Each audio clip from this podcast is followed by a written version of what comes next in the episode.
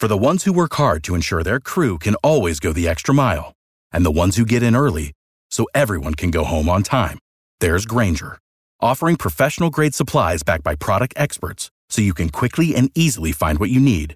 Plus, you can count on access to a committed team ready to go the extra mile for you. Call, clickgranger.com, or just stop by. Grainger, for the ones who get it done.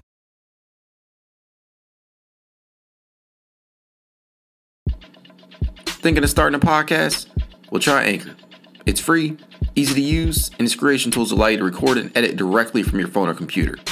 It'll even take care of distribution for you with a single tap so you can be heard on platforms such as Spotify, Apple Podcast, and more. Also, Anchor is the only place you can publish video podcasts directly to Spotify.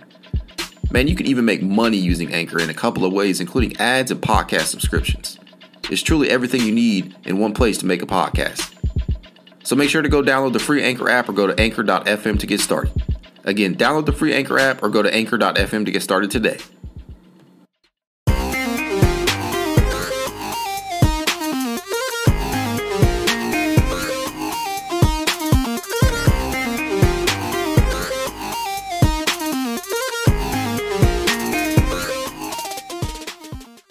Welcome back to another episode of It's Cavalier Podcast. As always, it's your boy Mac bringing you the latest and greatest in Cavalier news from my unique perspective. Today, I'm joined by none other than Dan Galinsky and Amadou Sow of the King James Gospel.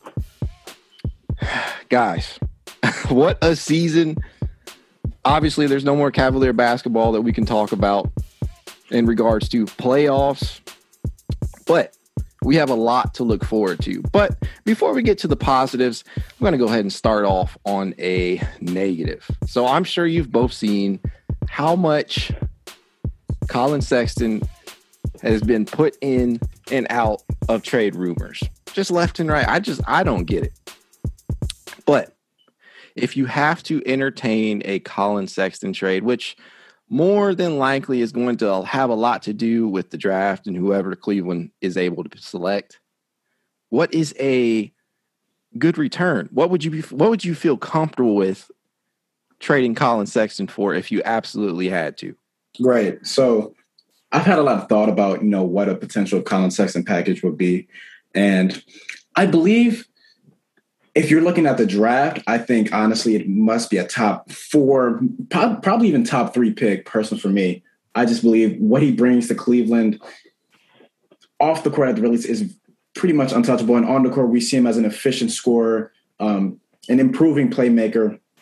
The, the, kid's only in his third year, going on to his fourth. I feel like if you look to move on from him, it has to be for a top three to four pick. Would you want a player back in that package?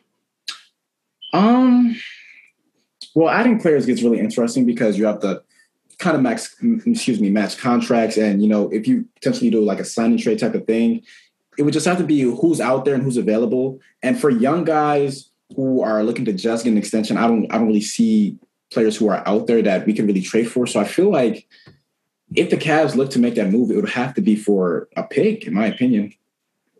Yeah, I could definitely see that uh, being the case. I guess my only concern in that regard is does Cleveland, you know, what depending upon how the lottery shakes out, do they if they don't luck into getting Cade Cunningham, which you know, I'm we it's universally known that's who Cleveland would select at number 1, but obviously that's more unlikely than than where we're probably going to finish at. So if Cleveland ends up not getting that number one pick, do they go guard again? Do you get somebody like a Jalen Green? Do you go after, you know, a, a guard in this draft? If you're getting that, if you're getting a top three, four pick, I feel like it has to be Jalen Green. Yes. Um, aside from him, I don't think you go guard. I don't. I don't see where Jalen Suggs would fit. With with Jalen Green, I feel like he at least has the potential to play, you know, small forward at some point in his career. And the fit could be, you know, kind of awkward to start with him as well as Collin Sexton and Darius Garland, but I think they can definitely figure it out. You know, I've talked about him much. This is a guy who has an extremely quick first step. He his scoring potential is through the roof. I I just don't get how you can stop a trio of Green, Sexton, and Garland. That that's that's crazy. So I feel like if you're going guard, he's probably the only one that you take. And aside from that, that's when you look, start to look at other options like maybe Kuminga. Um, if you're further down, maybe a Scotty Barnes. Uh, Moses Moody's a guy who I really like as well. But for guards' sake, if it's not Cade, it has to be Green. Yeah, I could definitely go with that. I had Justin Matcham on of Cap Central podcast. He kind of outlined the same line of thought is that you roll out a three guard lineup to start next season if they go that route. And if it isn't working out, you'd bump, you'd kind of bump Sexton to the bench. Um, I guess for me, I just don't know because these guys are human. They see all this stuff. I'm sure Collin does, certainly. How does he take that? Is he taking in stride if they're like, you know, because we know what his upside can potentially be. We don't know what the best role is for him quite yet, or at least in in my you know in my opinion, I'm not quite sold on him.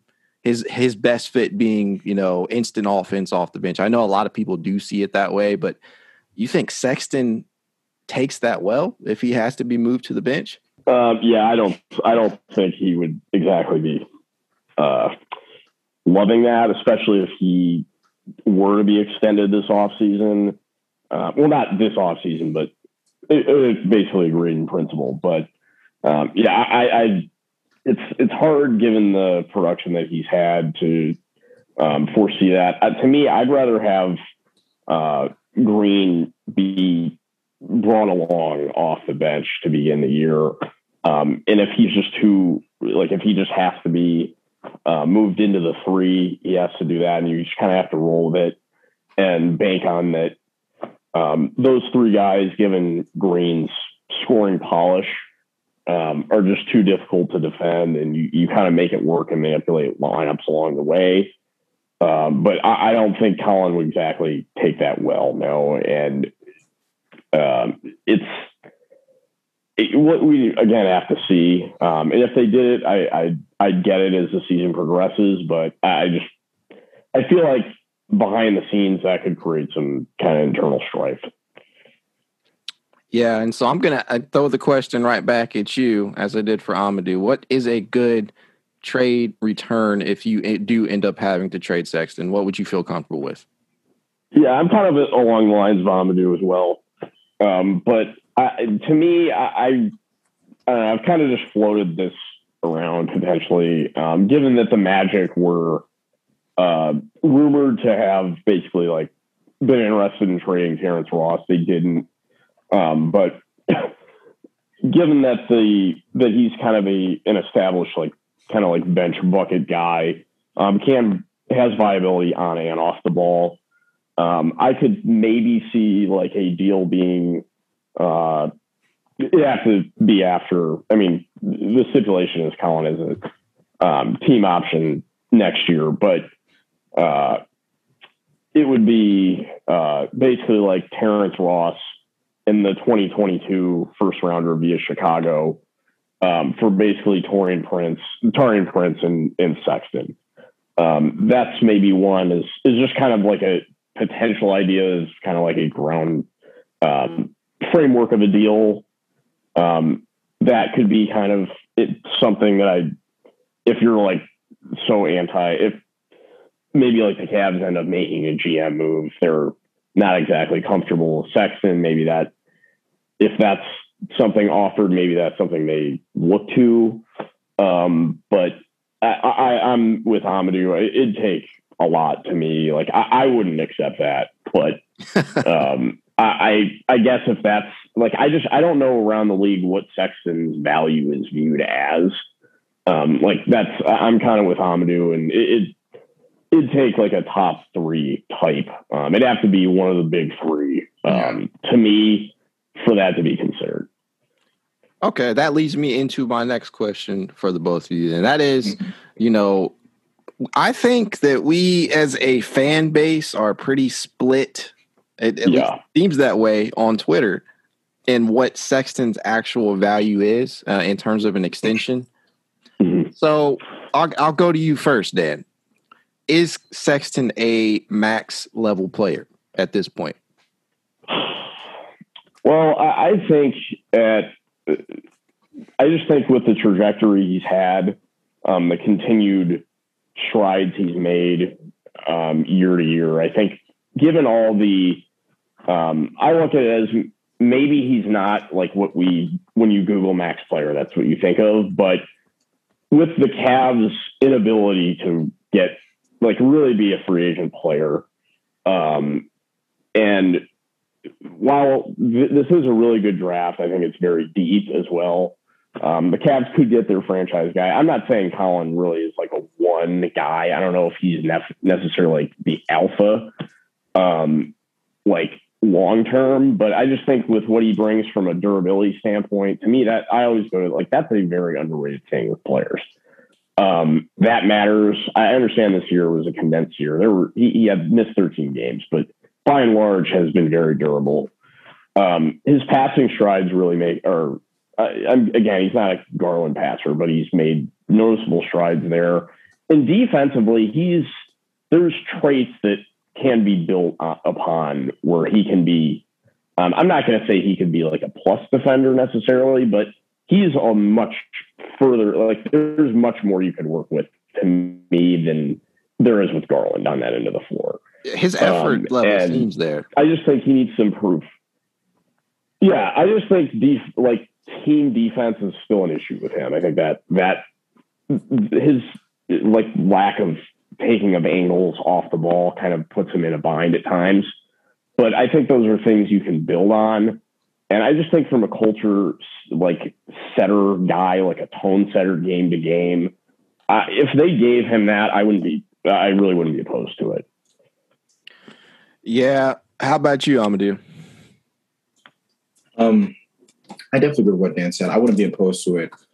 The term just max player is personally, it's a term I leave for for the, the upper echelon of players in league. Obviously, you know, other guys get those contracts. So we have to, you know, take that into consideration. Adding some context, for one, we talk about where else, you know, would the Cavs be playing, uh, paying, excuse me. The Cavs aren't a big market team, you know, they're not a free agency destination. So it's not like the money's going somewhere else. Yeah, that, that know? ship is come and sailed with LeBron. Yes, definitely. And two, like Dan said, the durability I feel like adds to the value of Sexton as a player. You know, he's a guy who you can relatively count on every single game. And I feel like, you know, adding all those together, I do believe that he's, you know, a, a, max player. Now he might not be on at the same tier yet as those um, players around him in the age group that have gotten max contracts, such as De'Aaron Fox, Donovan Mitchell. But I still believe that he deserves maybe not their type of contract, but a contract around, you know, twenty-seven to thirty million a year for five years. I, I feel like is, is, acceptable for Sexton. Yeah, I'm with him on that yes. too. I completely concur with the both of you. I think obviously with Cleveland lacking the uh, the the big market status of a lot of their mm-hmm. competitors in regards to free agency really plays a determining factor on you know who is deserving of quote unquote max level contracts. The same could be said for a guy like Jarrett Allen. Uh, you know that that pushes us into the next topic with him. Um, you know, you, you see a lot of concerns in regards to how developed he is or how not developed he is on the offensive side of things, but what would be a, good starting point in returns of contract negotiations for him? What would you feel comfortable handing him out, Dan? Well, I just think what's been rumored is um, between like in that 20 mil range. Um, Fedor previously reported that it basically he was hearing that I think it was like a five year deal for 100 million, so in that 20 mil range. Um, I, I would I would start it lower. I'd like to start it 18 million, but if they ended up getting in that 22 a year range, I, I that's um, for a four year deal. I, I could. I, I, just think with Allen, there there's been uh, there's been floor spacing flashes. I'm not going to say he is one. He's definitely not, but I think there's something to build on there. Um, I think his uh, for the most part, I mean, I think his his motor at the end of the season, I think uh, Justin has kind of hit on it. Without Darius Garland in there, it was not he wasn't nearly as effective um, as kind of that like in that dunker spot role. But um, I think he's a really good screener. Uh, I think defensively, his it, I mean, definitely is a like the Cavs just really have not had actual viable rim protection for years. And I think that's hard to gloss over. Um, and I think he he's a really good finisher, and that's something to build on. He has he's kind of has those push shots. He's make he has some hook abilities with both hands. Um, there's definitely things to build on with him, and I think you went out and traded for him. And again, it, it was basically a pick that would Amadou has even said it would be, likely be in the mid twenties or whatnot. Yeah. Um, but you did go out and get him, and I think if you just didn't bring him back, what what that could honestly set you back, and it also creates kind of a hole. Yeah, Amadou. Does Isaiah Hartenstein's contract situation factor into this at all? Um, I don't think so because I don't think you know Isaiah Hartenstein's contract will be that big. Frankly, I know he had a great you know second half of the season with us um, as a backup center, but I believe that we'll still be able to get him for maybe half of the MLE, just maybe just a tad bit more to to be that backup center for us. So I do not think that that um, attaches to Allen's extension. But just talking on Allen really quickly, me me and Dan have gone kind of back and forth on this topic. Personally, I feel like the 20 million, probably 22 million is the highest I would go, just because you know, like has been said on Twitter and such. His offensive limitations for the amount of money, like 20, 20 million that's been reported, I don't know. And I'm looking at the top centers, the contracts that those guys are getting. Most of these guys are, you know, offensive masterminds or defensive masterminds at that. And Allen, you know, he's he's progressing, of course, offensively, but he obviously is not on the level of a guy like a Karl-Anthony Towns or Joel Embiid. Um, but then again, Dan makes a great case of having that continuity. You want to, first off, there's no option there if you let Allen walk. You know, we have to scramble to find a replacement for him at that. And second, you, you want to have some, you know, continuity. You can't just continue to bring in players and let players leave and stuff like that. You want to establish a base, a core, and Allen's been part of that core for. So if it takes, you know, that twenty million dollars or five years to bring him back, I'm all for it. So, in the off chance then that uh, an offer sheet is re- uh, is received that's in that twenty three to 24 million, uh, 24 million dollar range, which I'm almost certainly uh, believe is not going to happen. If it does, do you let him walk? Um, I wouldn't. Um, I don't know. It, it, I just think with the uh, given that it creates a hole, I, I don't know what kind of like the alternative would be. He is only 23 years old. Um, is impact defender, and they don't. The Cavs need to keep. The, they need to keep acquiring those. Um, and I just think he fits really well with with the two guards. Um, I think yeah, even with Okoro, I mean there was their chemistry kind of like with Okoro making. Um, I, I think they kind of meshed a little bit better as the season progressed as well. Uh, I, I, just think it's a young core piece that you can have.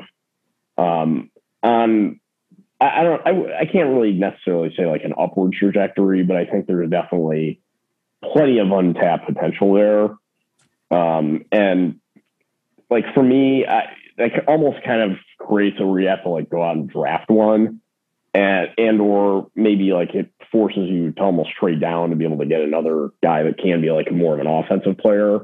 Um, and I, I wouldn't want the Cavs to really like have to draft like a like if you don't get like a top two or three pick. Um, if it's not Mobley, there's just not a whole lot there where it's like you can actually play like a ton of minutes. I mean, like I like Usman Garuba. I like um, uh, Sengun, um, who's more of a four though. But yeah, uh, there's like I, I don't I, personally. I'm not high on Kai Jones um, for the Cavs specifically. Like to me, he's almost more of like a almost like jumbo wing, honestly, at the NBA level. Like he, he needs to really progress in terms of his build like in terms of strength. Like I, I, don't think I think it's a while before he's an impact player in the league. Um, especially in the situation with the Cavs, if Allen isn't there. Like to me, he has to play with a five at minimum on the floor with him.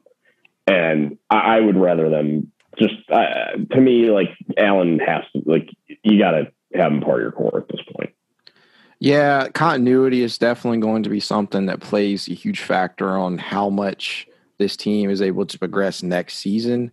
And uh, I guess that kind of leads me to my next question for both of you. In terms of players who progressed the most this season and players who disappointed you the most this season, if you had to name those two, who would it be, Amadou? Uh, for a player that progressed, I think it's, it's, clearly has to be Darius Garland. I mean, you talk about a guy who last season was looking like kind of a castaway with Kevin Porter Jr. coming on and really taking off to now being a legitimate point guard of the future for us. And there's arguments that be made that maybe he's the better fit for the team rather than Collin Sexton. At this point, you know, last season, I, I don't think those talks were ever going to be had, but just how he's able to progress, playmaking wise, scoring, balancing the two, his aggression has been great. Um, as regards to someone who regressed, I think it's, it's it has to be Cedi Osman. It's just a guy who you know last season was looking at yeah he's looking like a, le- a legitimate role player who's always had those you know consistency issues and such, but they haven't flashed as much as they flashed this year. I mean, coming into the season when it was said that he was coming off that bench role, I thought that was the perfect role for him, honestly, being that that six man type can come in and add that spark when we needed it. He does have those slight, you know, playmaking abilities. That was a good plus, but it point just Jetty. hasn't been any, point Jetty. Yeah. It just, it just hasn't been anything like that, though. I mean, his efficiencies this year were god awful. I mean, it's it, it, was it was bad. It was bad. I mean, and, and, that's another guy who's now looking like a castaway. We saw him. Um, I think it was five straight DNPs in that you know sort of midseason, and because of injuries, he had to play and such. And he had you know he had a fairly decent end to the season, but I, I think you know for regression, it has to be Cedi Osman. How about you, Dan? Um, did you say two guys? Was that no, I, two guys? Uh, just one for who who you thought progressed oh, okay. the most this season. One who disappointed you the most this season. Yeah, uh, yeah. I guess I have to echo what Amadou said. I was just going to say is another guy that um, I guess uh, just as like one other positive to me. I guess just to be different. Um, Amadou has said this a number of times as well. Um, Dean Wade honestly impressed me this year. Um, I thought what he was able to provide um, almost be like a Kevin Love light. Um, the other disappointing guy to me was Kevin Love for sure, and it wasn't just because of the injury stuff. I thought he was frankly awful, um, but I'm not going to go into that. But with Dean Wade, I just think his his defense really actually is, is kind of almost flew under the radar a little bit. Definitely. Um, a number of Cavs Twitter was tweeting about that too. I'm not going to knock that, um, but I just think his ability or flashes of actually, well, more than flashes, actually abilities to shoot off movement um, really kind of stuck out to me also with that. Um, and I, I, just think the way he was able to actually contain uh, guys and really not like I, there were not many times I can remember off top of my head where he got beat actually off the bounce, like into the basket. Yeah, it was a huge um, reason why he was able to suit up at that small mm-hmm. forward spot. Right, and I, I just think what he what he showed was really. Uh, I, am ex- very bullish on him going forward. Okay, so I guess that leads me to the question heading into next season if they if they end up going the guard route and you know you still have Kevin Love on the roster, do you consider starting Wade over Love? Uh, is this for me? Yeah. Um, yeah, I, I definitely consider it. Um, I, I Amadou has said this a number of times. Given the kind of almost like under the radar, like injury concerns of Larry Nance, like in starting minutes, um, I, I don't, I can't say that I, I wouldn't start Wade myself. Um, I'd just rather him be able to come off the bench and provide energy, um, but still honestly get his share of minutes. Like honestly, if he plays 22 to 23 minutes, that's more than fine. If he hasn't rolling, you keep playing him. Um, but I, I, think the key this offseason, regardless of if they come to re- like a something down the road, they have to have a, a real talk with Kevin Love. I don't know if they have, but he, I would start at the start of next season, but he can't be playing more than like 25 minutes in a game because he physically can't do it. So that's what I would say. Just because he is out there. I mean, just to help the guys initially um, space the floor, and it, it, allows Wade to have more run against uh, backup guys. Yeah, how about you, Amadou? Is there a case to be made for Wade as the starter? To start the season, I, I don't think that Wade would start. Um, Dan just made the great point of I believe having Wade come off the bench and playing, you know, majority of his minutes against bench players would be great for him. I would like the Cavs to continue what they're doing right now, having uh, Kevin Love be that starter, but not play, you know, many minutes. Like like Dan said, 25 minutes is good for me.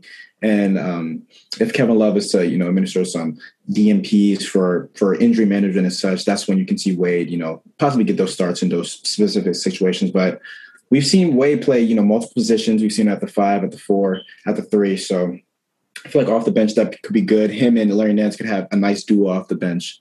Um, but I, I just don't know if you if you have Kevin Love coming off the bench, knowing he's making 30 mil at that. And just because of so much that he provides for the young guards with the spacing ability, being that tertiary playmaker and such, I think you keep him as a starter.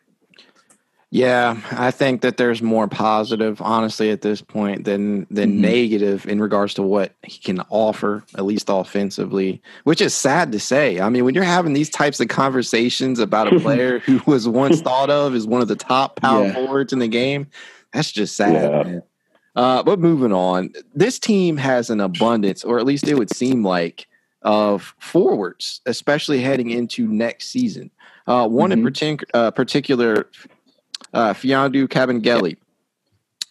I liked what I saw out of him down the stretch. Obviously, you know, with the the increased opportunities that he had due to all the injuries. Uh, where does he factor in in terms of uh, in roles next season? Do you think he will actually be able to crack into the rotation? Uh, Amadou?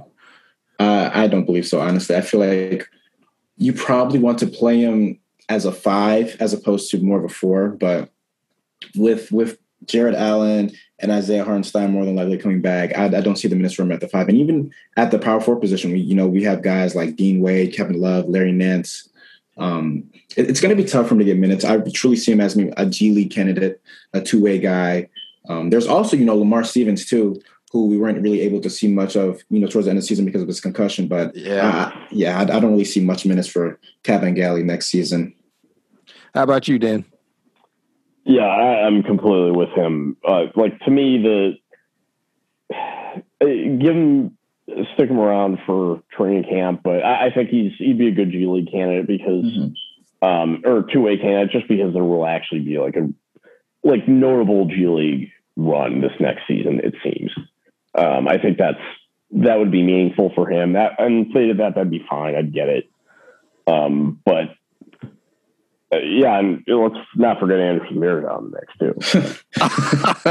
uh, don't get me started on that. I know you're only kidding, but I will ask this question because I've been maybe it's just the nostalgia that's hit me, but obviously the guy cannot move at all at this point in time. What I think he's 38, 39, yeah. something along those lines. Do you consider if if Varejao wants to try and come back, do you give him an off season to try and get in shape? Yeah, no, I I I, I wouldn't, but I, I really do. I hope that they do have him kind of in some capacity back because I think he really could be um, like a solid like scout type presence. Um, I, like I think international that, scout. Yeah, like an international scout, something in that in that realm. Um, I, I, think he has. I mean, you can tell he does have a really good basketball IQ, uh, and I think it'd be meaningful to have him in the building though. yeah, I agree. I know. I, I just kind of threw that at you, but uh, no, I think it, I, I get where you're coming from. Uh, it was definitely good to see him. You know, it was obviously the most unexpected move probably of the Cavs season. I don't think anybody saw that coming, and I, we all know it was for you know, yeah. uh, it, it, was a it was a fan type thing, but it was still cool to see, especially considering the way that he left. You know, the way that he was, mm-hmm. uh, you know, traded from the team and whatnot. It was obviously in in Cleveland's benefit to do so, but for an all-time, you know, Cavs player, it was definitely sad to see him go. I'm glad they brought him back, but obviously the guy's heading towards retirement. Uh, guys who speaking towards guys who aren't heading towards retirement, Matthew Dellavedova. Is he gone? I'll you get sure he's headed for. You be sure he isn't headed for retirement? I mean, his play might suggest so. Um, I I don't know, man. I I'm bullish on this. Uh, is a is a personal favorite, but his play on the court leaves mm-hmm. a lot mm-hmm. to be desired. Uh, do you bring him back and at least on a minimum deal if you can't get a, a notable veteran at the point? I believe so. Because at the very least, I've talked about this with them many times. I think he can be in that Udonis Haslem type of role where um, he's just a great, you know, locker room presence and a just just an off the court type of an extra coach at that. Like uh, Darius Garland has talked about having Matthew Dellavedova by his side, uh, being able to you know coach him towards some things in games. It's been great. I feel like in that type of role, yes, and we really do still need a, still need a backup point guard. I just don't see him as that, but. What we've seen this season, I'm trying. What we've seen this season is he can still play just a little bit. So you know, if the going gets tough, players get injured, at least we still have him there. You know, in in probably dire situations to to fill certain voids. I, am sure the injury played, you know, the, the, the various injuries played a role in his play this season, mm-hmm. having to kind of get back in shape on the court and get back into the mentality and whatnot. So I, who knows? Maybe we'll see if they do end up bringing him back. Maybe we see a slightly better version of Dellavedova.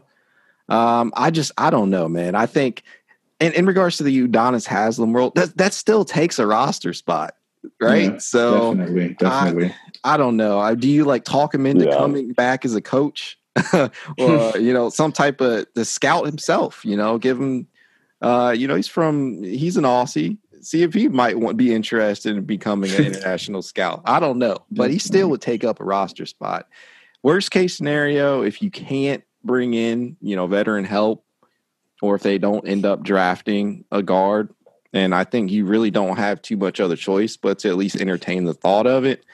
But man, it's offensively, it's ugly basketball.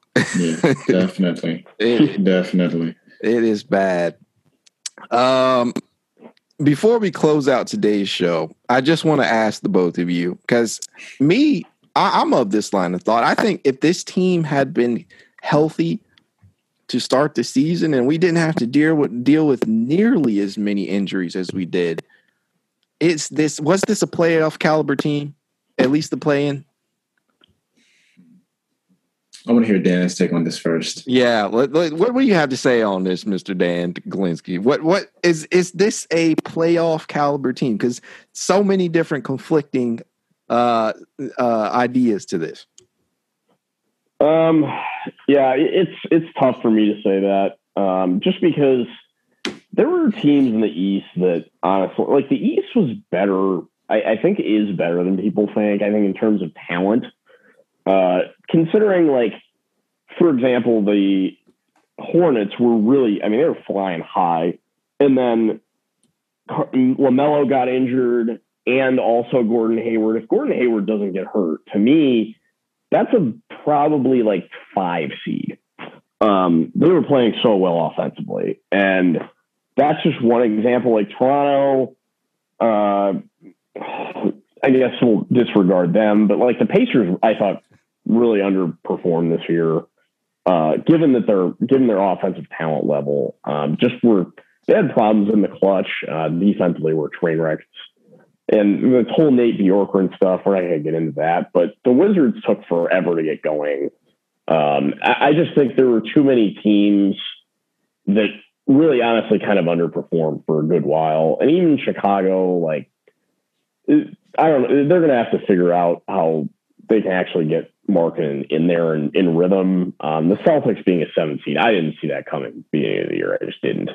Um, and even Milwaukee, or, or I'm sorry, Miami didn't have Jimmy Butler for like a 12 or 13 game span due to COVID protocols. So I just thought there was, even if the Cavs were healthier, there were just too much, there was too much uh, talent in front of them. And I, I, just think offensively, there was just so many glaring uh, shooting inconsistencies. And um, given the burden Sexland had throughout the year, uh, I, I just I didn't see them really being a real like legit play-in contender. Um, even with the injuries, like I really liked what they saw from Hartenstein, but I just think the bench was just very, uh, very up and down. Amadou, don't disappoint me, man. Come on, tell me, tell me some good news. Is this a play? Was this a playoff caliber team?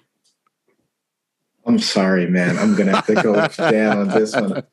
I just think, like he said, the bench play was just extremely up and down. He just had so many inconsistencies outside of uh, the Sexton duo.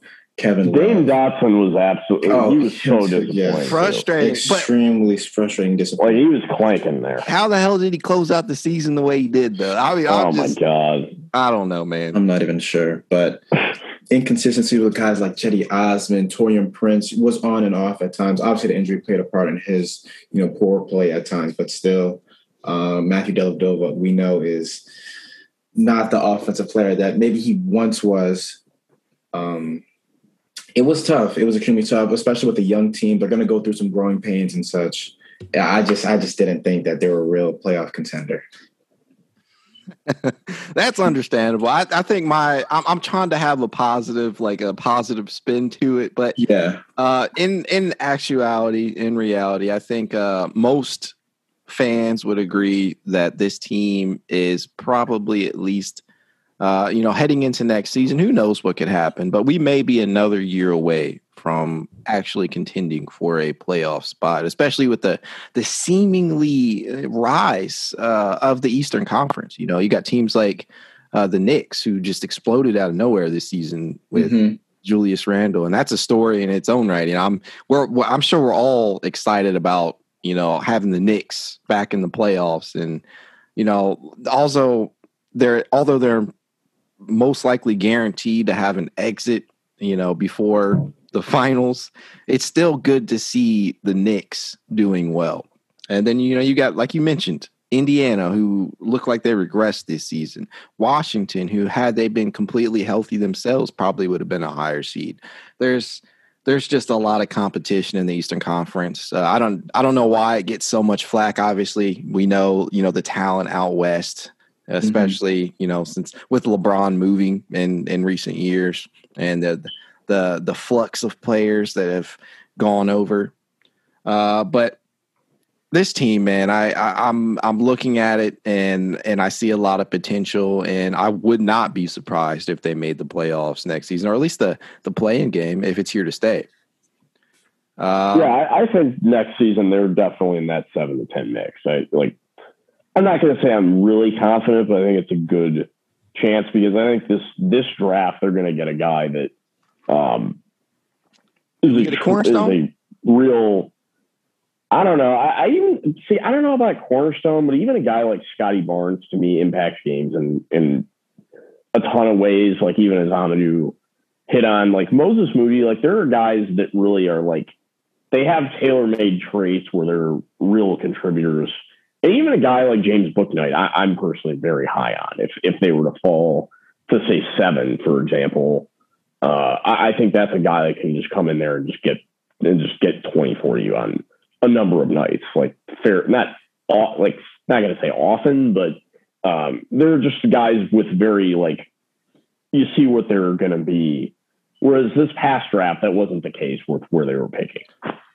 Oh no, so they definitely Koby, and that's a whole nother conversation. We'll save that for another episode. but I think Koby made the best of what you know what he had at his disposal yeah. at that five, uh, yeah. at that five spot. But uh, we'll, we'll have to see. I I lied. One last question for both of you. This team hits the lottery and they draft Cade Cunningham. Are they a lock for the playoffs?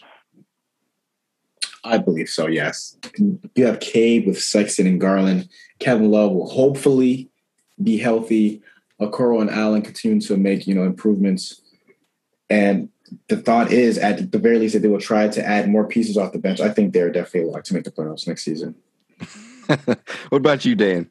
Cade Cunningham changed everything for this for this franchise.